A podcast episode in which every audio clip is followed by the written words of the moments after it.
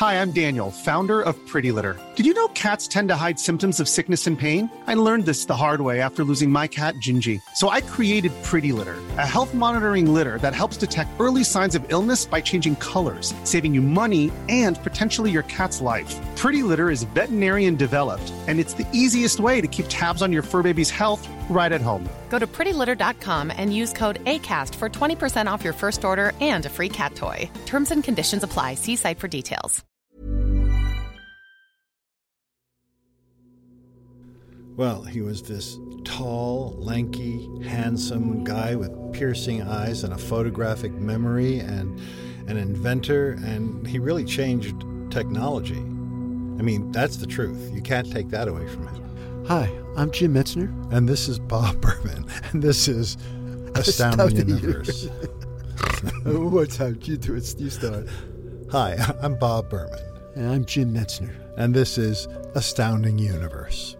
Every week on Astounding Universe, we're going to bring you what we think is really far out stuff, far out stories from Bob's mind, from from the cosmos, from this amazing, astonishing, astounding universe, from the outer limits to the inner limits. We're going to explore it all. Stuff you've never heard before.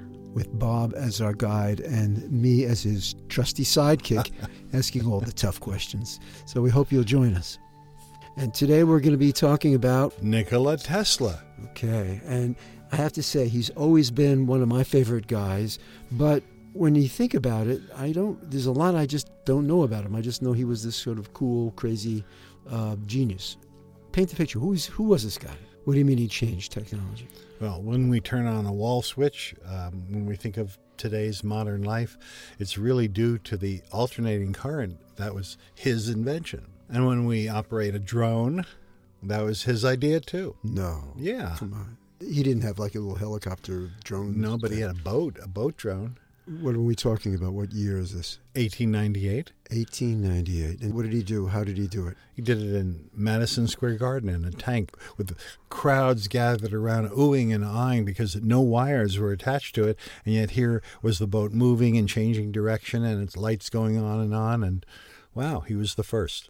So here's Nikola Tesla, this amazing inventor, but there's this whole mythology that's grown up also around it, not just the car, right? If you go to conspiracy websites or, or go to a conspiracy minded place like my beloved Woodstock, New York, and ask the average person, they'll say Nikola Tesla invented free electricity and the government and large corporations suppressed that. And Tesla was centuries ahead of his time, like a messiah. And you look at pictures of him and you can believe it because he's got those piercing eyes and this really handsome look. But was he really the person who had changed the world in terms of free electricity? He didn't do that at all. What he tried to do is beam electricity into people's houses through the air. We think of the Tesla coil. That was a way of boosting up the voltage in an alternating current. And if you've seen a Tesla coil, those are the kind that if you hold a fluorescent tube in your hand and you put it anywhere near a Tesla coil, it lights up as if it's attached to a fixture, which it isn't. It's just in your hand, and yet it's still working. So the idea of electricity through the air, there was something to that. Where he went wrong was he thought he could transmit it for dozens of miles and light up entire towns. You can't do that. No, you can't do that. Why? Well, number one, you have to know what electricity is, which he did not. In the final years of the 1800s, Hendrik Lorentz predicted that it has something to do with the movement of electrons. We didn't even know electrons existed. It was the first ever subatomic particle to be found. But Tesla never believed that. He never believed that had anything to do with electricity. He thought electricity was more like the radio waves that Marconi eventually exploited. So he thought it could just be beamed into people's houses. But you just said that with a Tesla coil, you can beam uh, electricity through the air. So why not through great distances? Because he thought it was just a matter of scale. Turn the voltage up more, put it on a high tower, and it'll go farther. I mean, look at lightning that can travel for miles through Right. the air. So Yeah. why shouldn't this work? Well, the reason it didn't is because uh, since you're not sending a form of light, that's what radio waves are, but an actual particle, an electron. It's a real thing, weighs 1,836 times less than a proton. It's an actual item, and you have to transmit that through the air, and the air has resistance to it.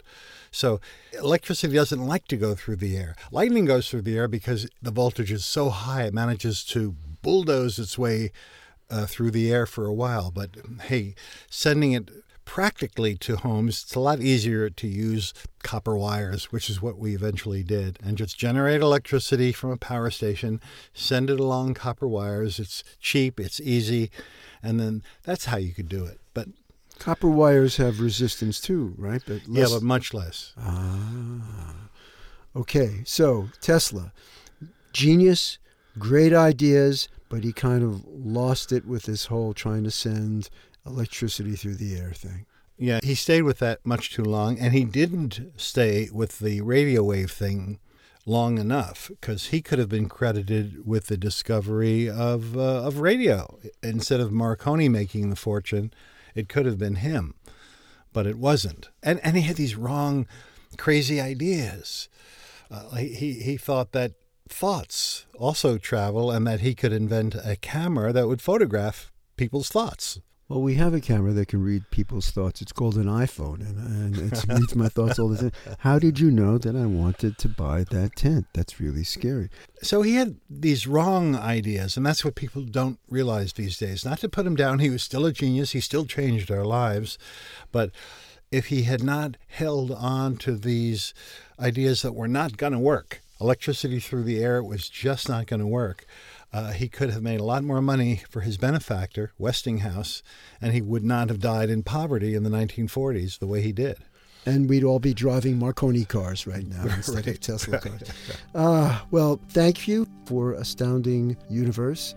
I'm Jim Metzner. And I'm Bob Berman.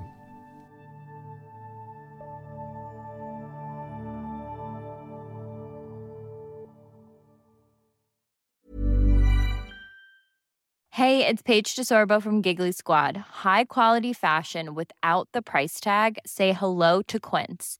I'm snagging high-end essentials like cozy cashmere sweaters, sleek leather jackets, fine jewelry, and so much more. With Quince being 50 to 80% less than similar brands. And they partner with factories that prioritize safe, ethical, and responsible manufacturing. I love that. Luxury quality within reach. Go to quince.com slash style to get free shipping and 365 day returns on your next order. Quince.com slash style.